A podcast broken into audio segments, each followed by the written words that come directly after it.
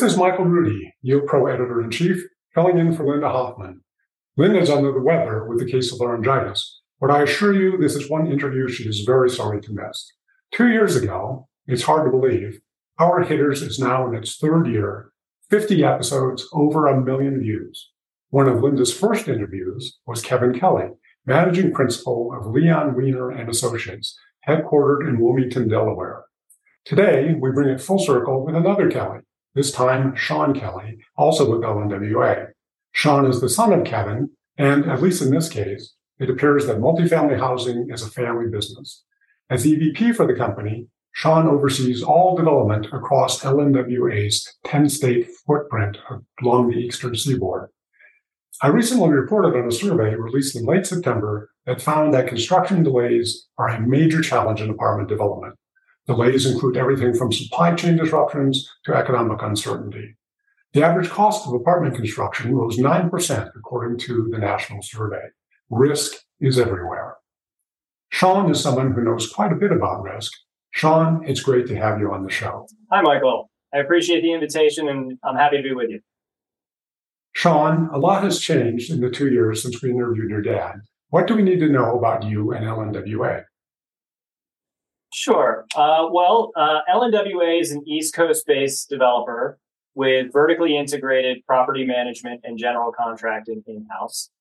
We own and operate more than 6,000 apartments in the Mid Atlantic, Midwest, and New England states. And our company was founded in 1949 by Leon Weiner.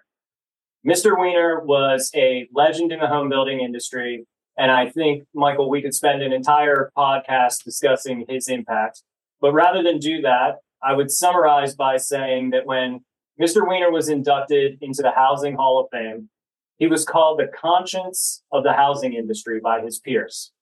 And we at LNWA still very much take a mission minded approach to our housing developments. And we try to always view our efforts through the lenses of the communities in which we work. I am, as you mentioned, a second generation developer. My father, Kevin Kelly, serves as our company chairman. And I am in my 13th year working professionally for the company, although I certainly grew up across uh, driving our job sites on the weekend. And now I'm fortunate enough to lead our real estate development team as executive vice president. LNWA operates mostly in contiguous Northeast, with the exception of Maine, via New York, New Jersey, Pennsylvania, and Connecticut, but not Rhode Island, Massachusetts, New Hampshire, or Vermont. What's the strategy? Well, so to clarify, I think I heard you correctly. We actually do operate in Maine. And it's a great question in that why we kind of skipped over certain states in New England. And, you know, given our 70 year history, which has spanned single family, multifamily, and hospitality development, we've become good at a few things. And I would say identifying undervalued opportunities that make sense for our business model is one. And understanding when a partner driven initiative can drive value for our company or realize value for our company is another. And I would say our presence in Maine is really a combination of those two things.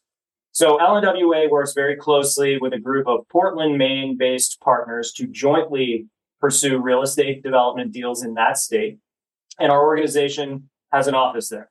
So our presence in Maine is really driven by our partners at Renewal Housing, who have become very innovative in developing affordable for sale housing, serving folks between 60 and 120% of median income, which is often referred to as the missing middle.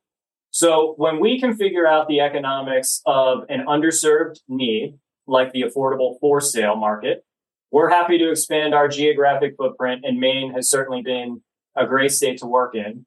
And I would say stay tuned for Vermont. Okay. Where have you found the most favorable development environment for housing, and what can other regions learn from it? So, our company has our home office. We have, we have a, a, a, a 10 state footprint, as you mentioned at the top. Uh, but our home office and our property management operations are actually based out of Wilmington, Delaware, and that's where we were founded. And there's a saying that you may have heard mentioned uh, by President Biden called the Delaware Way. And the Delaware Way speaks to the fact that as a state, Delaware has, and, and our company has really close lines of communication with our state, local, and federal elected officials. And we, as an organization, believe that advocacy for housing is of utmost importance. So Delaware allows us to bend the ear, so to speak, of our elected officials in a way that we can explain to them in great detail the constraints and the opportunities in providing housing and specifically affordable housing, which is a core component of our business. So I would not say that Delaware is markedly different in its regulatory scheme from other states that we work in. However, the ability to access decision makers in a way that provides a platform for housing is something that creates deeper focus and therefore a more favorable environment. So we've been very successful in creating housing opportunities across the state. Uh, we have completed both affordable rental, market rate rental, for sale housing, and recently this year opened a select service Marriott in Middletown, Delaware. So to kind of fully answer your question, Michael, I think other states could benefit from making housing a top priority of their elected officials. And then organically, that will break down some of these regulatory hurdles that we hear a lot about. Encountering the affordable market, I find that it's all in the financing. Product design, not so much. How does affordable product design differ from non luxury market rate? And can such a thing be built today? Well, in my experience, these days, there's virtually no difference in the quality or aesthetic of affordable rental housing being produced versus market rate rental. You know, we just completed a 50 unit tax credit financed property for seniors in Bucks County, Pennsylvania, that was certified by the Department of Energy as net zero ready, something you rarely, if ever, see completed on the market rate side of the business. So I would say that the design elements in affordable rental are virtually indistinguishable from the market rate counterparts. However, there are certainly flashy amenities that you see in market rate housing, like a large, elaborate pool, for example, that often don't make sense in affordable housing because for us, site selection becomes the priority and is often driven by an ability to co-late, co, excuse me, co-locate affordable housing near transit opportunities or job opportunities rather than in locations that would require a resident to utilize their vehicle to get around. So I would just point to the fact that affordable rental housing is consistently winning multifamily industry awards, such as the NAHB Pillar Awards, when paired against its market rate counterparts. And I certainly think that speaks volumes. Could smaller units and fewer amenities be the answer to unsubsidized workforce housing? Or do regulatory requirements, land prices, and construction costs put such product beyond the reach of middle income workers? So I think that this question ties closely to the need for reforms that are more permissive of higher density housing. You know, we, we have a, a patchwork of unsustainable zoning policies nationwide that really limit the production of housing. Um, I recently had the opportunity to uh, see a presentation from a very interesting group out of Cornell University who has established what's called the National Zoning Atlas. And it's a database, and the data in which a database utilizing uh, geographic information systems and, and mapping technology to really take a close look at our zoning across this country. And really, we are still operating under codes and policies that incentivize single family housing on oversized lots in the vast majority of our country. And I really think that we need to get back to developing more densely in transit oriented corridors. And then I believe the analysis of the smaller units and the amenities should certainly be considered. You know, with regards to smaller units, I am encouraged to see the acceptance of more accessory dwelling units on single family lots. I do think that that can have an impact locally. However, I believe we are also nibbling at the edges here without meaningful zoning reform. Switching gears, you're chairman of the board of trustees for NAHB's Multifamily Council for 2022. What are the main achievements of the council this year? Well, NAHB staff, I would say, is the gold standard in keeping our industry informed on the housing issues on Capitol Hill. You know, from a, from an advocacy standpoint, our group is very concerned about an emerging acceptance of rent control restrictions, for example, has been an issue we've been working very hard on. And we think that, you know, the data certainly points to, and, and studies have shown that rent control appears to assist residents in a short term manner.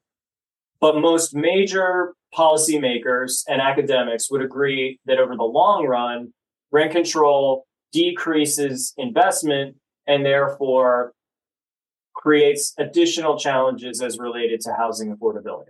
So that is an item that we have had robust discussion and continue to engage across NAHB's platform of skilled legal affairs experts and government affairs experts to continue to track that very closely.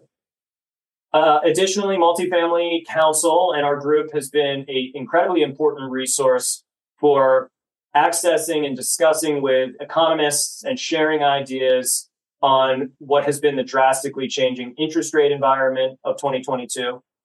And, you know, finally, NAHB in concert with the uh, the stakeholders in the federation, myself included, have been incredibly effective at winning several housing related provisions that are included within the Inflation Reduction Act, which will mitigate what we think will be some unintended consequences of what is a very large piece, piece of legislation.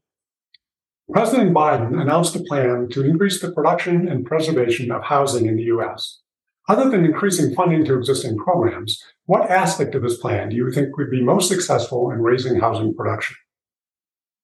Well, I do think that the most near term tool that the White House can utilize is to expand and improve the existing forms of federal financing for housing, such as community development block grants or the FHA loan programs. That funding will allow developers to offset certain elements of the uncertain interest rate environment. We already talked earlier about the need to incentivize nationwide zoning reform and land use policies. So we were certainly very encouraged to see that message delivered by the Biden White House. Any aspects of this plan that may be counterproductive? Well, so so while I think the intention is correct, Michael, I think there are aspects of the, the Biden administration's proposal that involve integrating housing programs and incentives under the Department of Transportation that I'm concerned, and I believe my colleagues at NAHB are concerned, will add more regulatory burden and create additional backlogs. Great show, Sean. Say hi to your dad for us, and I hope we can have you back. I really learned a lot of great stuff. Thank you for having me. Anytime.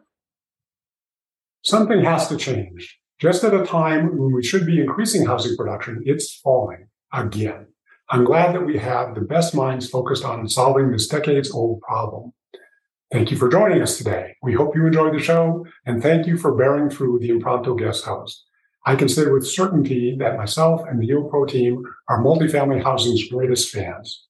As such, Linda Hoffman and I are in the process of writing a book on its greats, the stories of builders, developers, and operators who, through time, have made a genuine and valuable mark on the world of apartments.